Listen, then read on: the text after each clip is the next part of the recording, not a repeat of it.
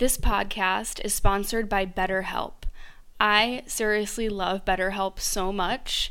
They're one of my favorite sponsors, and I will tell you why I love them so much. When I started this podcast, I was going through a really rough time. I'm talking drug relapse, drug addiction, drug abuse, relationship issues, anxiety, depression. I was going through one of the craziest moves of my life, so therapy really helped me get through a lot of that. And online therapy is, in my opinion, even better than going to a therapist's office because, let's face it, our lives have changed the last year or so, and I just feel like online therapy is the best way to go. BetterHelp will assess your needs and match you with your own licensed professional therapist, and you can start communicating with them in less than 48 hours. They really do match you with a therapist so quickly. It takes, in my case, less than 24 hours. It's not a crisis line. It's not self-help. It's professional counseling done securely online. And there's a broad range of expertise available, which might not really be locally available in all areas. The service is available for clients worldwide, and it's super easy to access your account. You can log in, you can send a message to your counselor really at any time you want, and you'll get timely and thoughtful responses. Plus, you can schedule weekly video or phone sessions, whatever you prefer. I like to do phone sessions sometimes because sometimes I like to go on a walk when I do my therapy sessions. It's really up to you. Traditional therapy can come with kind of a stressful energy attached to it. So I really love how BetterHelp is really controlled by the patient. If you want to connect with your therapist and communicate something with them, they have a journal feature, which I absolutely love. This journal feature has the option of sharing your journal entries with your therapist, but if you want to keep them totally private and anonymous towards yourself, you don't have to share them with your therapist. But I really like this feature because for many of us, starting fresh with a new therapist gives us a lot of anxiety and it can trigger us. So if you feel like that, you're not alone. I felt the same exact way because, let's face it, a new therapist has to ask questions and try to get on the same page as where their client is. And sometimes rehashing our history of trauma and all the details can become kind of exhausting and a little bit annoying. So what I do when I start with a new therapist, like I did on BetterHelp, is I use the journal feature and I wrote kind of a lengthy email explaining to the therapist what I've been through in the last few years, where I'm at right now, what I'm looking for in therapy, and what kind of therapy I've done, what kind of therapy I'm interested in, and what I'd like out of a therapist. So this is super important. If starting with a brand new therapist gives you panic or anxiety or stress, this is the most stress-free approach you could possibly do. I love how they matched me with someone with the experience and qualifications that I asked for. I personally asked for a therapist who had some experience with eating disorders, depression, and relationship trauma. Once BetterHelp matched me with my therapist, she messaged me right away, and then I scheduled my first session with her for that week. The process is easy, effortless, and stress-free. BetterHelp is more affordable than traditional offline counseling, and financial aid is available. So if you're going through a hard time right now, and let's face it, so many of us are, whether it's emotional turbulence, depression, anxiety, relationship issues, LGBTQ issues, whatever it is, body image, self-esteem, BetterHelp wants you to start living a happier life today. Visit betterhelp.com/vibe. That's BetterHelp, HELP, and join over 1 million people who have taken charge of their mental health with the help of an experienced professional. Vibe Within listeners, you get 10% off of your first month of online counseling at betterhelp.com/vibe. That's betterhelp.com/vibe. betterhelp.com/vibe. Go start online therapy, DM me on Instagram, let me know how it's going, and I hope that you get the help, the support, and the healing that you deserve. Welcome to the Vibe Within podcast. I'm your host, Gab Cohen. Each week, we will connect through stories and conversations about wellness, yoga, addictions, spirituality, mental health, rituals, and everything in between. The goal is to transform our traumas into strengths to create the change we desire in our lives. My mission is to help others by shining awareness on real-life topics so we can learn new ways to heal physically, emotionally, and spiritually. Whatever you are going through in this moment, you are not alone, so let's connect and heal our vibe within.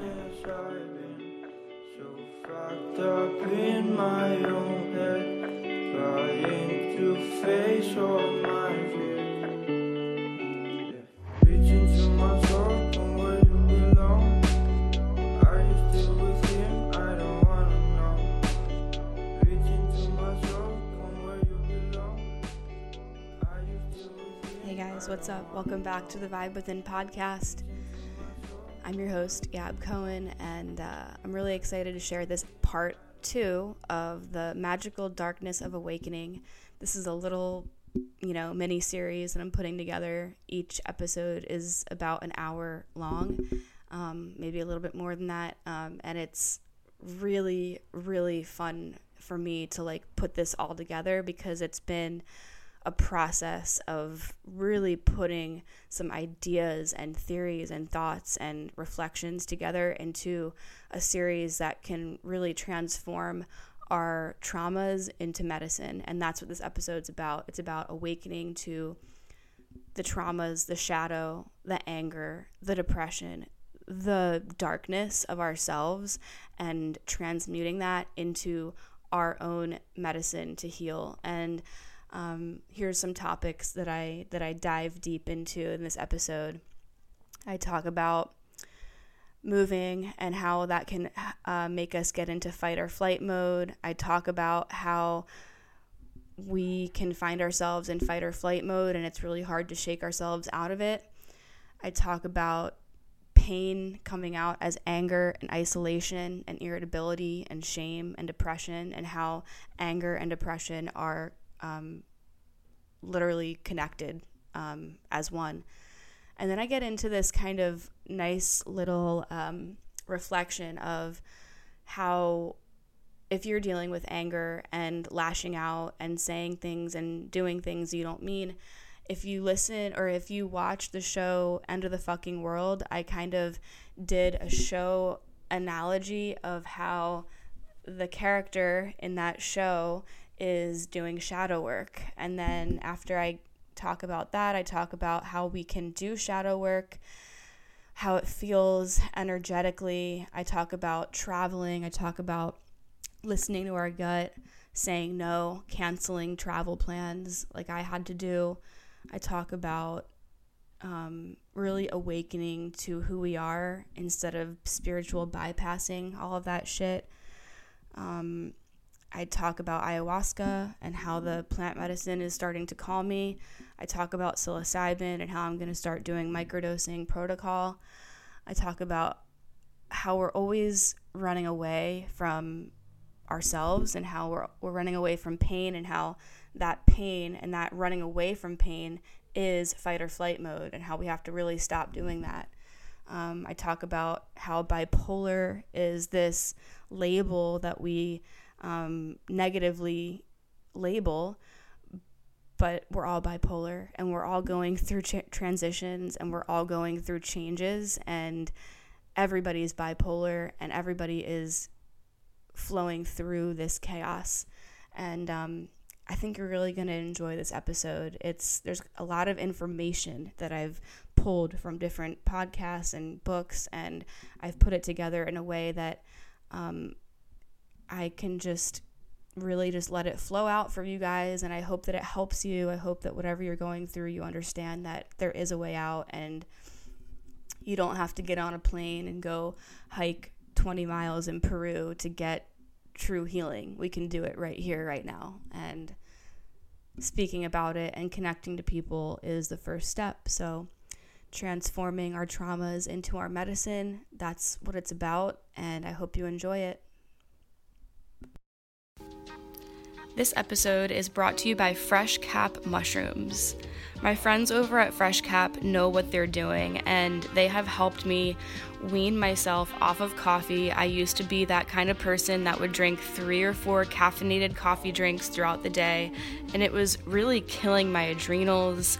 It was not a fun time, and we all know that we're all busy with our lives and we want to feel clear, focused, rejuvenated. We don't have time to feel sluggish or depressed or anxious, which coffee was starting to make me feel all those things. I really love the electric lion's mane.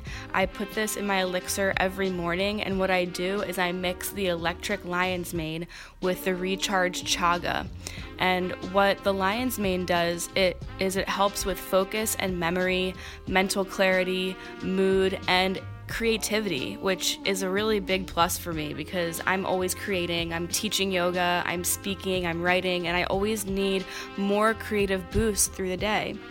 And then what does chaga do? So chaga is all about immune balance. It detoxifies your cells. It also helps with anxiety and stress reduction. And I also learned recently that it can help your body regulate temperature in the winter. So if you live in a cold climate, it can help you with that seasonal depression that can hit us really hard. And I know that I sometimes feel it. This is my first winter up north in almost a decade, and I'm feeling it. So I make sure that I put chaga in my morning elixirs. And there's also the hero, which is cordyceps, which is all about increased energy, sport performance, endurance. I've been hearing a lot of bodybuilders, a lot of high performers, performance athletes, really, really drinking cordyceps every day. And then there's the shield, which is turkey tail. It boosts immunity. It fights illness and disease. So each of these powders is designed to help up-level our health and wellness. And I can't go a morning without it. My elixir is my ritual, and Fresh Cap knows what they're doing. So head on over to freshcapmushrooms.com. You can also follow them on Instagram, Fresh Cap Mushrooms. And you can use discount code GYPSYLOVE at checkout. That's GYPSYLOVE, GYPSYLOVE. Use that discount code at checkout, and happy healing. All right, so this is part 2 of this little series about the magical darkness of awakening. If you haven't tuned in to the first part, that might help. But the parts aren't really like a storyline. It's just broken up so that we can easily digest it together. And yeah.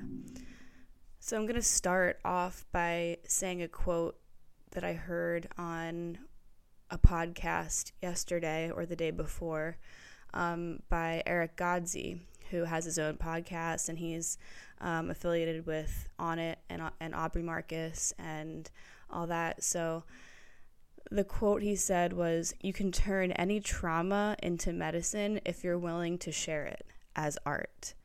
And that is basically a catalyst and a nice way to start off this episode, because this series is part of that.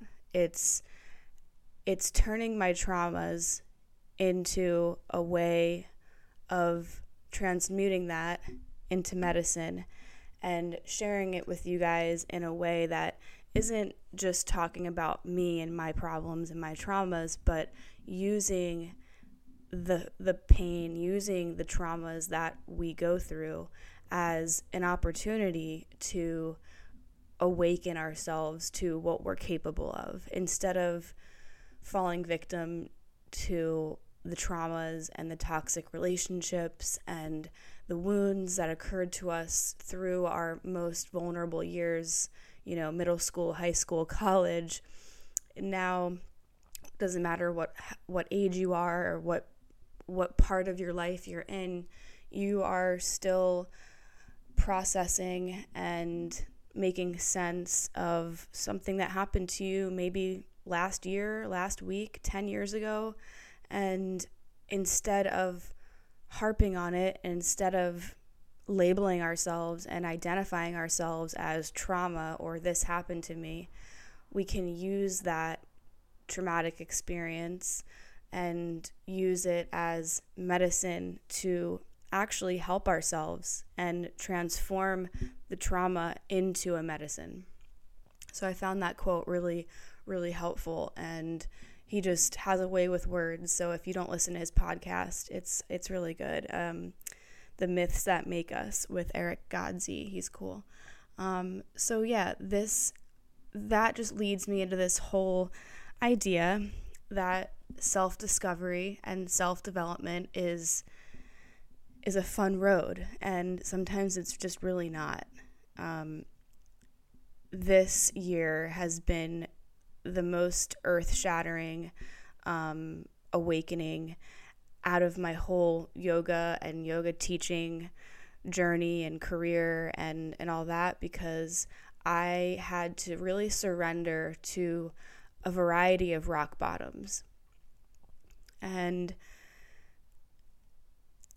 like I said, this self-discovery and self-development world, when you're on Instagram or you're on social media, it's all about, buy this product or crystals and beauty and positive affirmations and positive thought and spiritual bypassing. And that there is a time and place for that, because if you do get stuck in a depressive state or an anxiety state, sometimes it really does require positive affirmations and a rewiring of the brain, because we're so used to talking to ourselves like shit. But it's not all easy. It's not all just buy this product. It's not all just meditate and move. It's literally like dragging your feet sometimes, and getting through the day is a hard thing to do when you're feeling stuck, when you're in a rock bottom. And I'm going to get more into rock bottoms. I'm not sure if I'm going to do it in this part or part 3, but there's 3 or 4 types of rock bottoms that I have categorized and deeply, deeply been in thought about, and I've pinpointed each of the rock bottoms in categories and connected it to when I was in each type of rock bottom. And I've even kind of looked at the people around me and, subconsciously kind of label them into whatever rock bottom they're in, because there's different levels to rock bottoms and there are different types of rock bottoms. A rock bottom doesn't have to be the lowest point of your life. A rock bottom can be just, a crappy relationship that you're letting go of. But I will get more into rock bottom. So if you're into that stuff, stay with me. So a lot of this inner work and a lot of the shadow work is not pretty. I'm sure a lot of you know that. The more you start awakening to the way that you are and the way that you're living your life, it can be very surprising.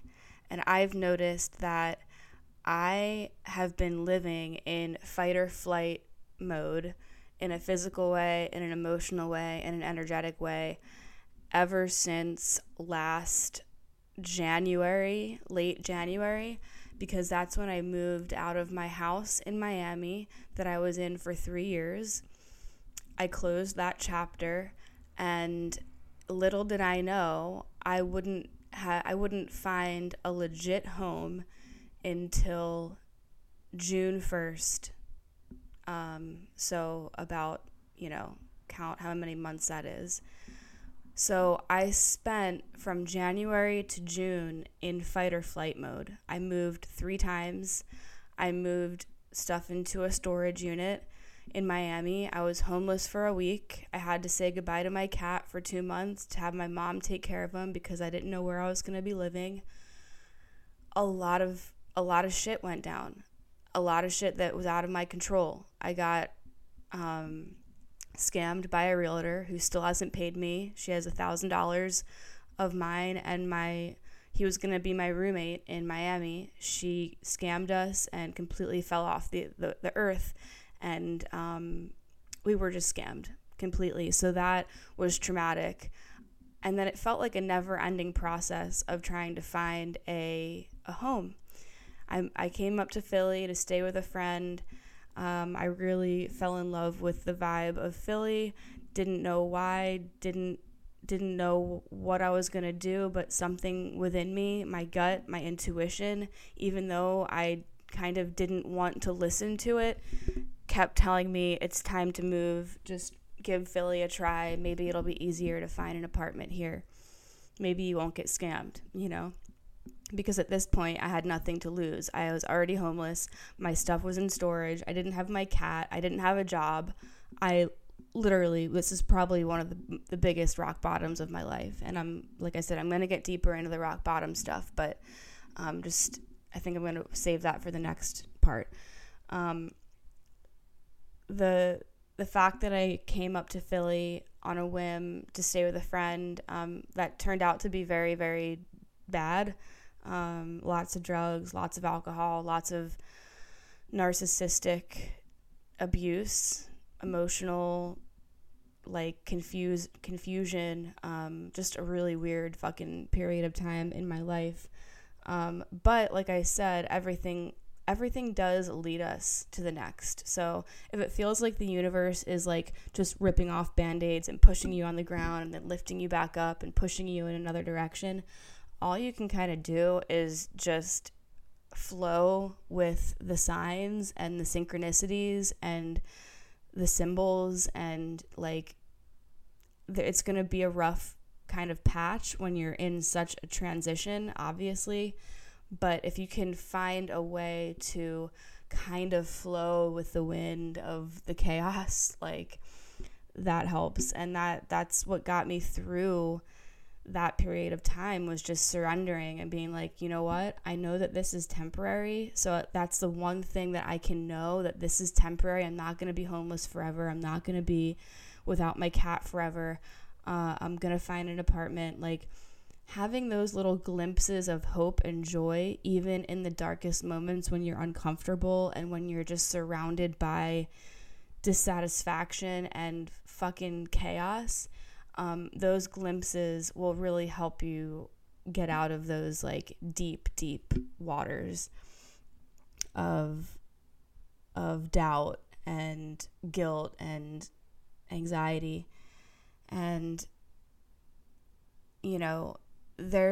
during these shadow work periods and these awakening to who we are periods, there's going to be many moments that the mind becomes aware of, how we're acting. And for me, this layer of disgust and self-loathing will come through. I don't know about you guys, but the more I awaken to myself, the less I like myself. So in Buddhism and in meditation, I don't know if you guys are into that stuff, but I listen to a lot of Joseph Goldstein's podcast. And then last night I was listening to the episode that he was on, Sam Harris's podcast, the Making Sense podcast.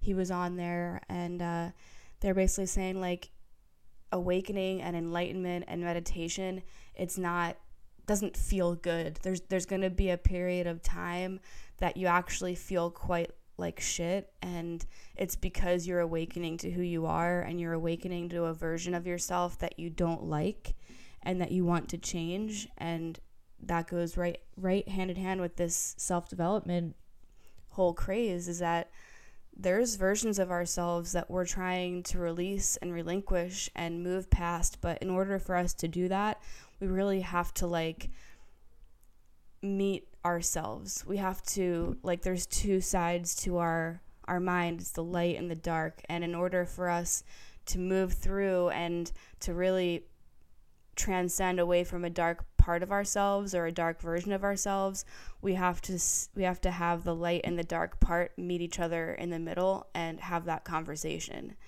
And a lot of what's going on in the self-development industry and movement is bypassing and saying, oh, well, I'm not in my past anymore, so that's not me. Well, guess what? It is you. Like, guess what? The things that you said and the things that you did and the things that we all said and we all did and the ways that we poisoned our bodies and the ways that we let toxic people into our lives or into our bodies with toxic sex, we did that, and we have to own up to it. And there's a fine line between harping and lingering in the past and ruminating, and then that fine line between acceptance and radical acceptance and moving forward. And a really good book that I've been listening on audio is Radical Acceptance by Tara Brach. So that's a really good one too. And when I move through these moments of seeing myself from an outside perspective of this, wow, this disgust, looking at myself is kind of there's this gremlin part of me who's angry and disgusted and always irritable and always anxious and always in pain and always suffering, and we all have that version of ourselves. But I feel like that version of myself is a little bit too strong sometimes, and layers and layers of self-loathing and replaying words and scenarios back over in my head of moments I have, I've overreacted, I've let my stress and anxiety get the best of me, I've said things I regret, I've done things I regret, I have energy that I regret sometimes when I'm around people, but it's because I'm so irritated. And that's when the practice comes in, that's when the awareness and the wokeness comes in of our meditation and our spiritual practice. Oh wow, you drop in and you realize real quick, oh wow, I'm not acting in a way that's nice. I wouldn't want to be around me if I was acting this way. So I have overreacted and let my stress and anxiety get the literal best of me, and I'm sure that we all do. And when you suffer with mental illness, you sometimes don't know why you say the things that you say, but it's the mental illness takes control and power over your own words and reactions. So I'm not sure if anybody watches End of the Fucking World, but basically what I just said about how we say things and act in ways that we really don't understand why the words and the actions came out. It's just something comes over us.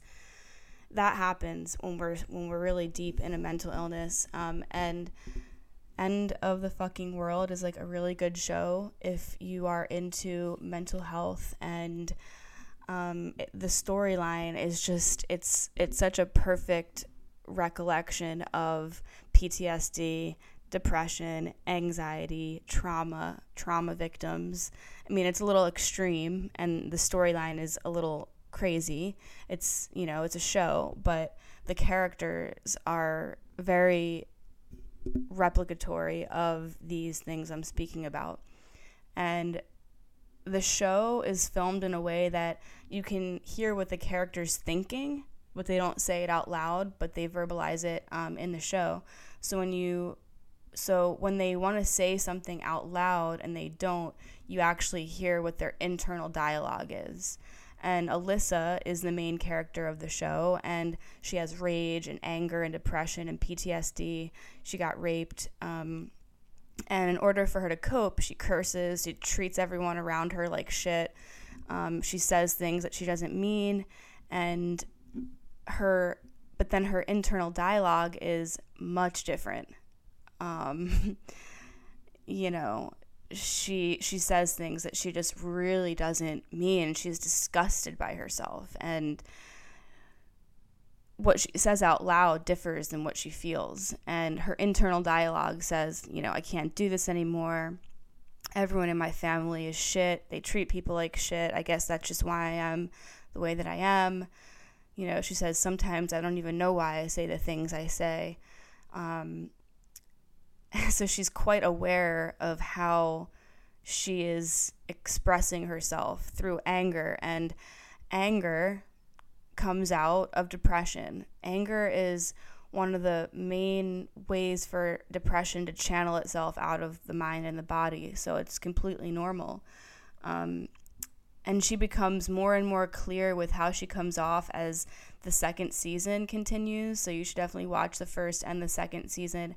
And she's awakening to her shadow.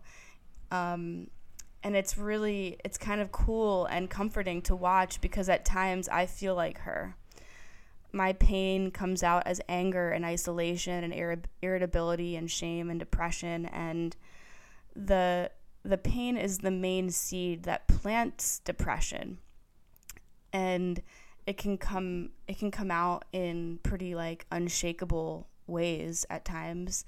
And that's the seed though. And then the depression is the seed, and then the anger is what roots up and rises up. So if somebody's judging you from the outside looking in, they're just going to say, oh, that person's super angry, such an asshole, such a bitch.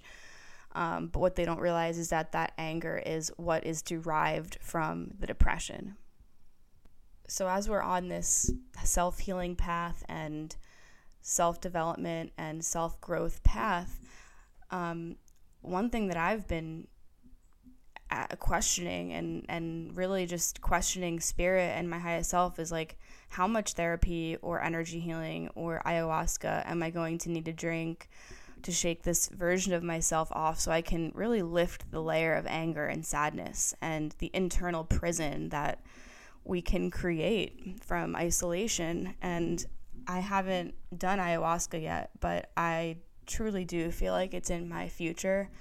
The plant medicine has definitely been calling me, but before I do that, I'm actually going to be doing the psilocybin microdose protocol, getting all that shit together. So before I get into the deeper plant medicines like ayahuasca, I'd like to just slowly reintroduce lower doses and microdoses of plant medicine into my life, because it helps. It's been helping people, and there's tons of podcasts and case studies you can listen to and read about how microdosing psilocybin can help with depression, anxiety, OCD, PTSD, trauma, everything. So it's worth a shot if you're, kind of at your wit's end with your therapy situation.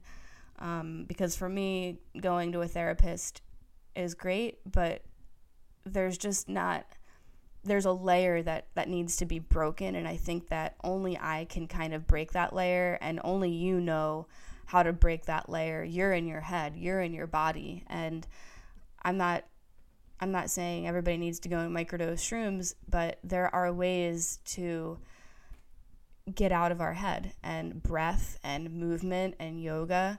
That's a quick way to get out of your head and connect to your body, which is what holds on to so much trauma. And it's totally normal to feel this bipolar type energy. I was just listening to the Align podcast. Yeah, the Align podcast with Aaron Alexander, and it was the episode with Dr. John Demartini about human behavior and neuroplasticity and the mind-body connection, and he was talking about how it's normal to be kind of bipolar. I mean, what are we supposed to do? Be the same each and every day and not have reactions and just always be in a good mood or, always be in a bad mood? There needs to be some kind of variable and of some kind of growth aspect, and understand what ticks us off, what's going on, why am I in this mood, what is this triggering, why is this person triggering me, what is it about the situation or the experience or this day, or how do I feel in my physical body that's triggering me to get all angry and irritable? I know that if I wake up in the morning and I feel tight and my joints feel tight and I feel cold and I feel sore or I feel inflamed or swollen or anything like that, that's instantly going to put me in a bad mood. And I know that that's, it's not necessarily good, but if I wake up not feeling good physically, my emotional well-being is fucked. And that's why we're all into these quick hacks like cold showers and saunas and ice baths and stretching and breath work. And these are the tools that we can quickly implement into our healing just to get our body into a frequency where we feel comfortable, and then it's easier to tap into the mind.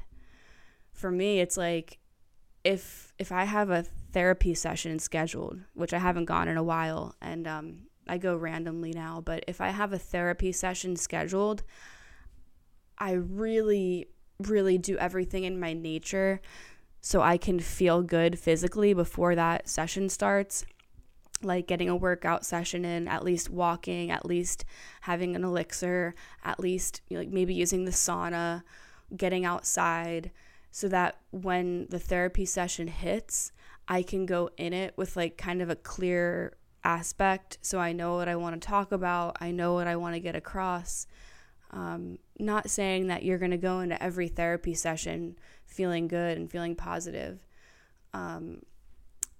because the days that you're not feeling positive or not feeling good physically, you still need to vocalize that. And sometimes it's hard to vocalize how shitty you're feeling when you're actually having a good day.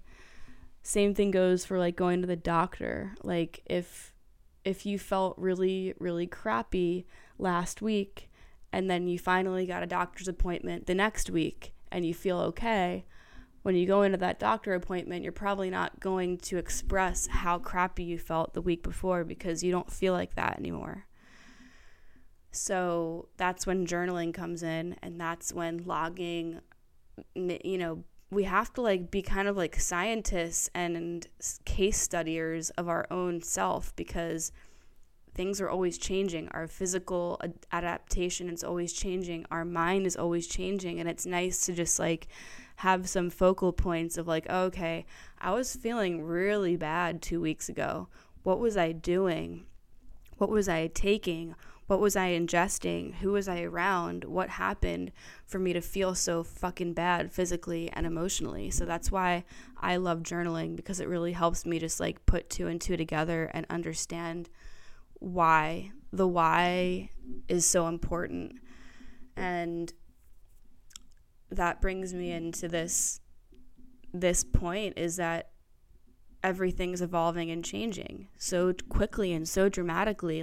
One day I'll love the person I really am, and I'm really evolving and meshing into the person I want to be, and I have less anger, less reaction, more zen, more acceptance, more self-love, not speaking to myself with debilitating words and not harming others with negative energy or words. And then there's days when it's all too much and all of that dissipates. There's days for me, the weather's too cold and there's too many things I need to accomplish. I feel stuck. I can't get anything done. I can't get past this layer of stuckness. And I need to get creative and go outside and be productive or go work out. And this is a stuckness energetically and physically that we can find ourselves in, and it can make us feel lost, hopeless, completely and utterly alone with no one to help. And it's a terrifying wall to hit after having a really high and good day with great energy and little to no reactions and just feeling on top of your game. It's really challenging to hit a dark day. It could be the next day. And it's kind of I see it as we are playing cat and mouse with the light version who wants to emerge, but there's this thick sludgy mud texture blocking them from emerging.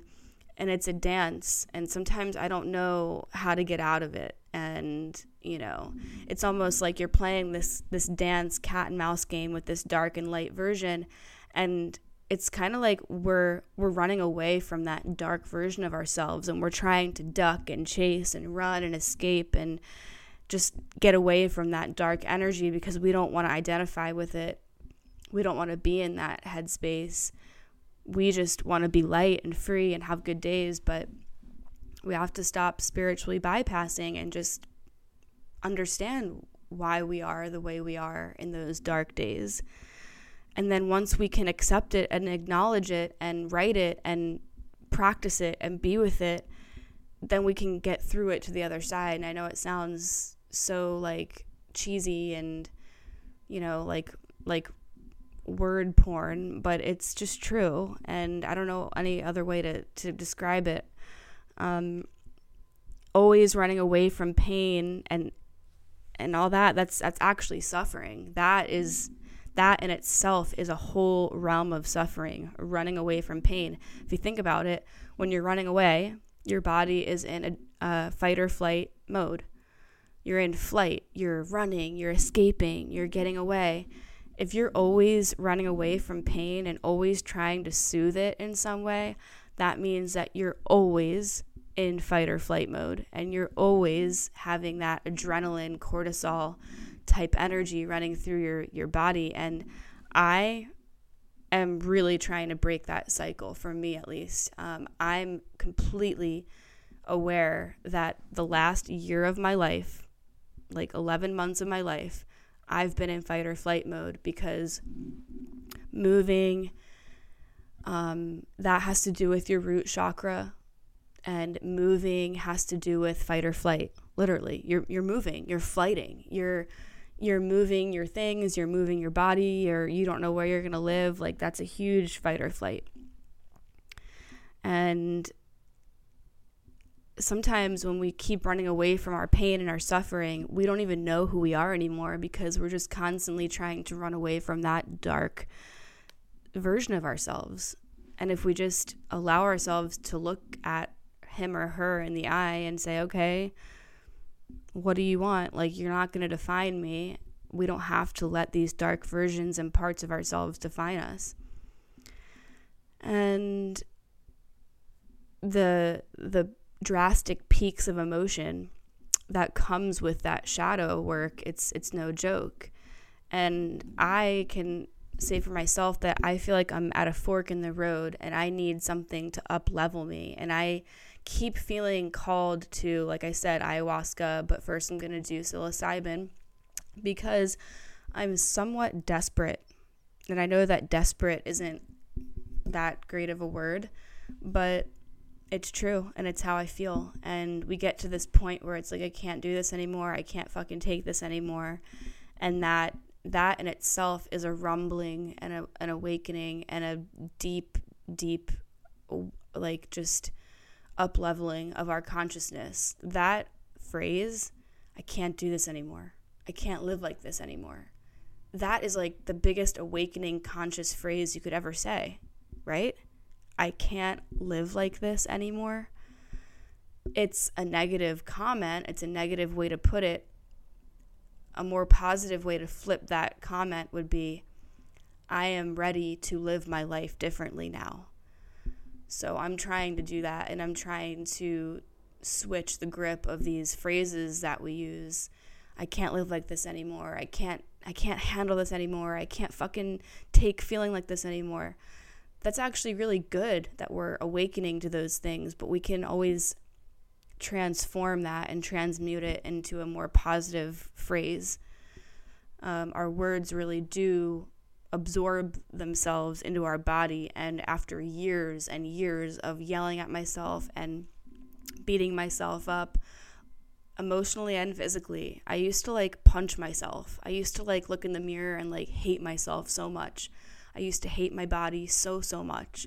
I used to fucking punch my body and scratch my body, and like when I was deep in the eating disorder, I would like grab parts of my body that I hated, and just like this feeling of like wanting to to like rip off your skin and escape out of your body and jump out of your skin, like that's pure panic, that's pure anxiety, and that energy needs to be released. And that's why we're so like, we hear people like going to these, I think they're in LA, but these panic rooms, right? I think that's what they're called, is that you can like go in these panic rooms and like start breaking shit and like breaking glasses and fucking up furniture. And I haven't been able to go to one of those yet, but that'd be cool. I've actually been thinking about going to a boxing gym. There's tons of them here in Philly, and now that my wrist is healed, I've been really wanting to do some like kickboxing or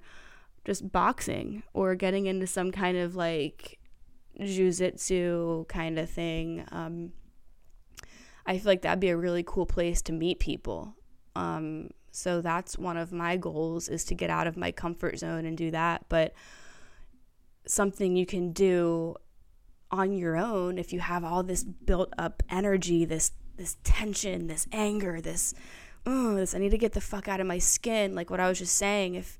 If you're just like, you need to get out of your body and you need to let some of that aggression out, you can punch a pillow, you can punch your mattress, you can fucking punch anything that's soft and just get that energy out of your body. You can go outside and jump up and down. You can punch the air. Who the fuck cares? If it's going to help you release that energy that's built up, go for it. I'm thinking that maybe I should just fucking go buy some punching gloves, some boxing gloves on eBay or Amazon, and just like take that initial step and get myself to a boxing gym and really just do it.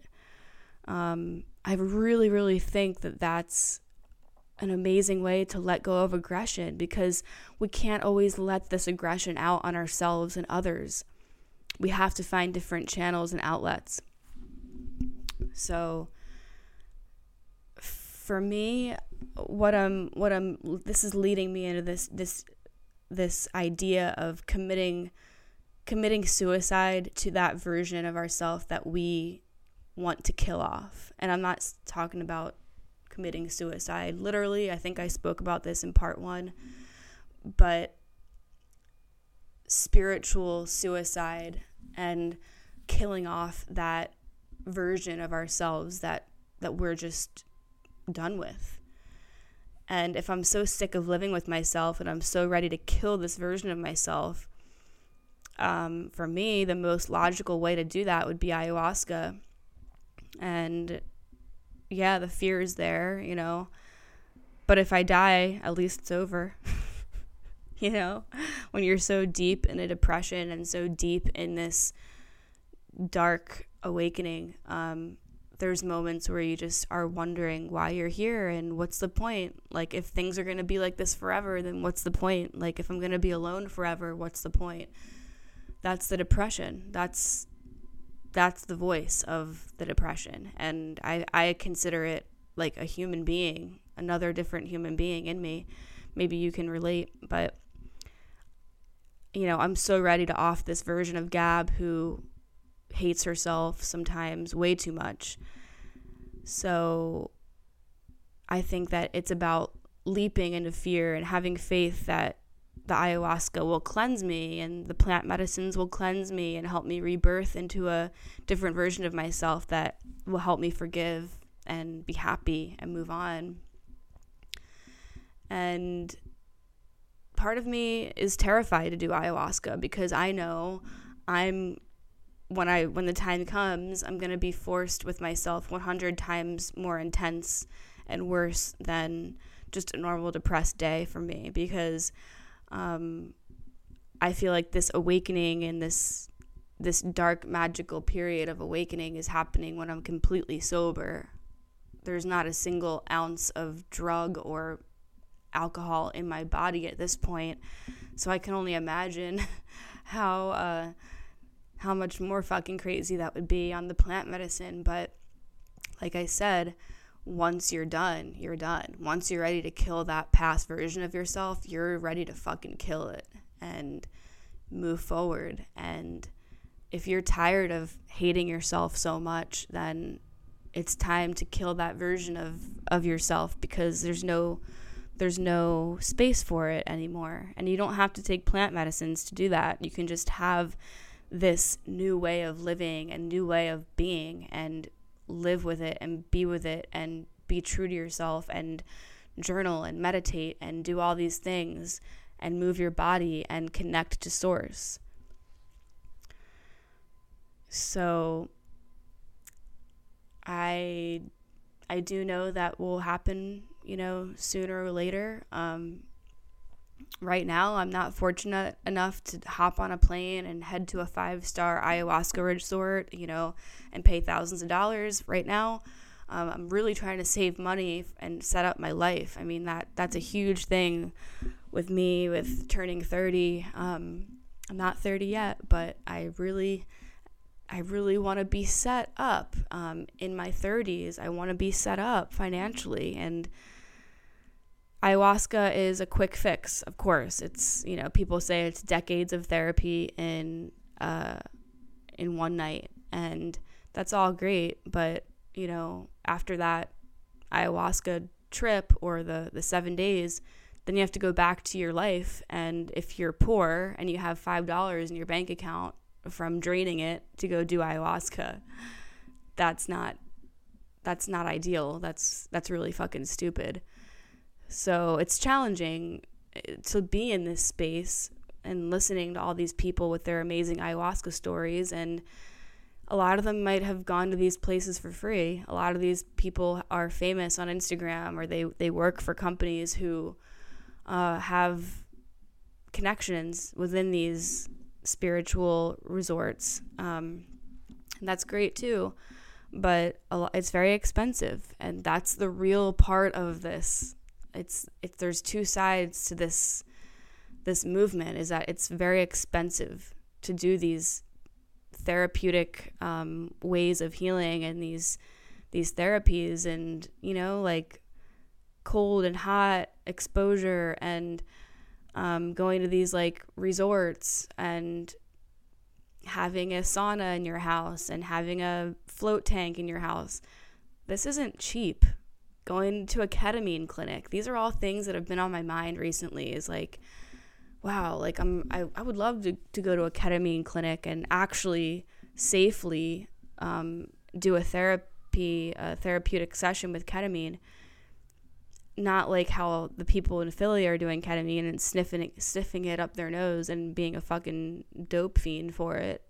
I'm talking about intravenously or going to an actual therapy center. There is a ketamine clinic in Philly. But like I said, these things are expensive. So if you're suffering financially and you're suffering physically and emotionally, the last thing you want to hear after, you know, binging on podcasts is ayahuasca is gonna heal your autoimmune disease and your trauma and your rape and your sexual abuse, or it's gonna heal your brain injury, it's gonna heal this, it's gonna heal your addiction, it's gonna heal your alcoholism. Like, that's great, but you're still sitting here with not enough money to go on the journey. And I'm sure you could also find ayahuasca for free, but that's like a death sentence. So I'm just in this in-between realm of like, okay, I really want to experiment with plant medicine, so what's the best way I can do that? Well, psilocybin isn't as expensive, and there's ways to find it, and there's tons of information online, so yeah. What else? Right now, I do find myself daydreaming and hoping and wishing that this big lump of some money will come into my life so I can, like, you know, binge on all these therapy types scenarios and journeys.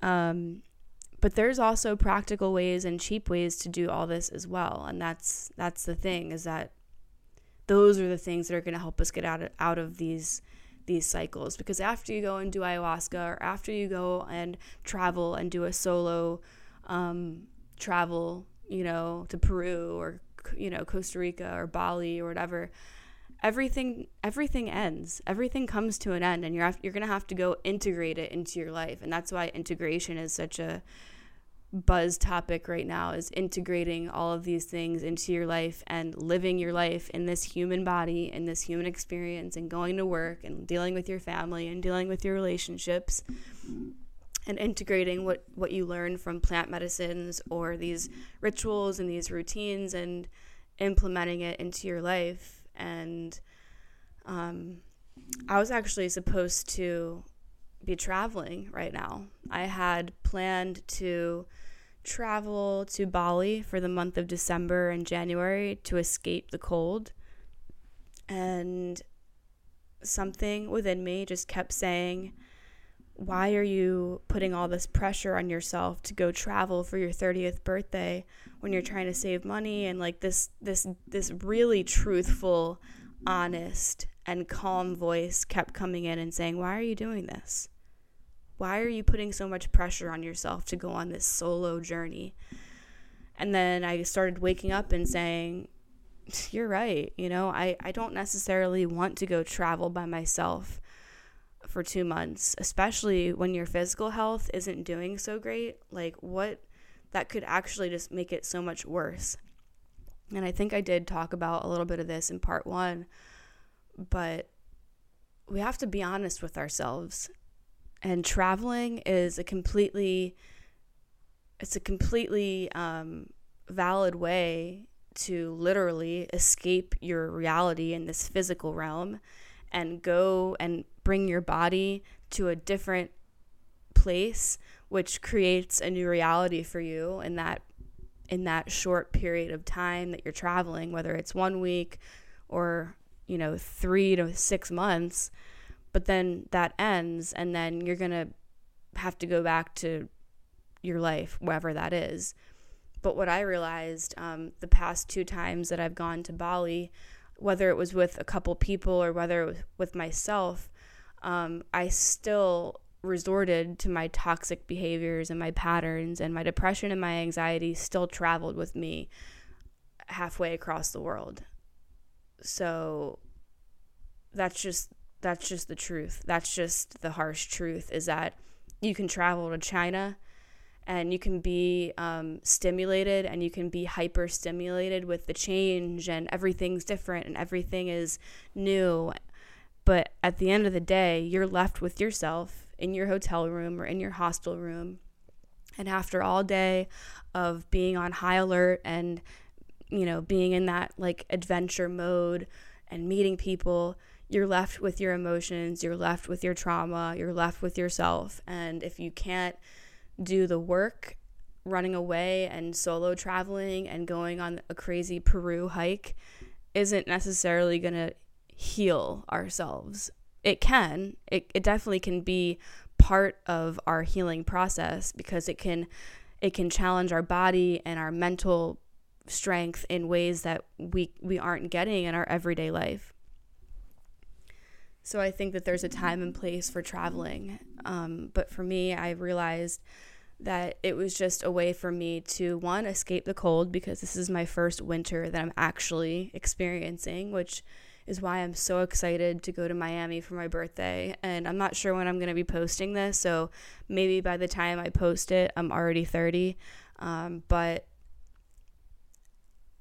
it's okay to, for me, I said, okay, if I'm not going to go on this solo journey to Bali and completely stress myself out and completely drain my bank account just to say that I went to Bali and I was there for my 30th birthday and to like be in that realm, like I've been in that realm. I've gone to Bali twice, and I don't need to get on a plane and fly 40 hours away from home and away from my cat and away from this to find healing and to find medicine and to find a spiritual awakening, because obviously the spiritual awakening is already happening right here in my room in Philly. It doesn't matter where the fuck you are. You're going to awaken when your soul is ready to awaken itself. And so I said, okay, if I'm not going to go to Bali, then I'll take a little trip to Miami for a week, and I'll take advantage of being in the sunshine and the warmth and see some people that I didn't really get a chance to say goodbye to, and take yoga and go to the spa and get a massage and whatever. Way cheaper than a trip to Bali, you know? It's like we really need to like sit with ourselves and be like, why are you creating so much stress for me? And like talk to that dark version of yourself and be like, just get away from me. Like, let me live my life without this layer of judgment and ridicule. So that's where I'm at. I hope that this episode helped you. This is part 2. In part 3, I'm going to get into the different types of rock bottoms, and there's about 3 or 4 different types of rock bottoms that I've been writing about and really researching in my own kind of way, and I'm really, really excited to get into that part, because we're going to get into the nitty-gritty of what these rock bottoms mean and symbolize and how we can get out of them and how we can actually transform our rock bottoms into our medicine. So thanks for listening. Thank you guys so much for tuning in to that episode of The Vibe Within.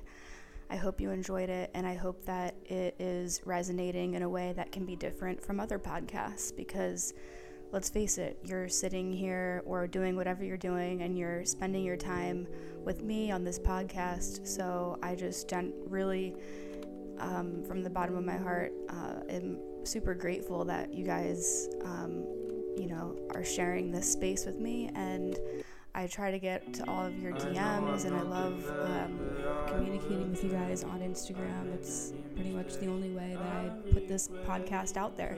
So that's how it kind of started, by connecting with you guys, and it's all about connection. And I know it's hard to get in that realm, especially when you're suffering with mental illness or depression or anything like that, but there are little ways to get through, and I hope this little series helps you. It's been kind of therapeutic for me to record these episodes and kind of get out of my head, if you will, and just speak, and it really helps. So speak and write and do all those things and let it out and do whatever you need to do to get to a place where you feel, like the edge has come off, like during the day I can feel edgy, I can feel resistant, I can feel uncomfortable, but then when I just like lock down into my routines and my rituals, it really helps just like ground me. So that's my little spiel.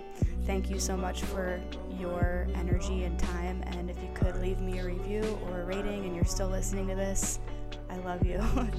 Rating, review on iTunes, it helps the podcast thrive. So that's it. Throwing myself into this darkness, I've been so fucked up in my own head, trying to face all my fears. I know I'm not the best, but I will change. I made many mistakes I regret, trying to be the perfect one for you, but it seems that you are ready to reach into my soul and where you belong. Are you still with him? I don't wanna know. Reach into my soul and where you belong.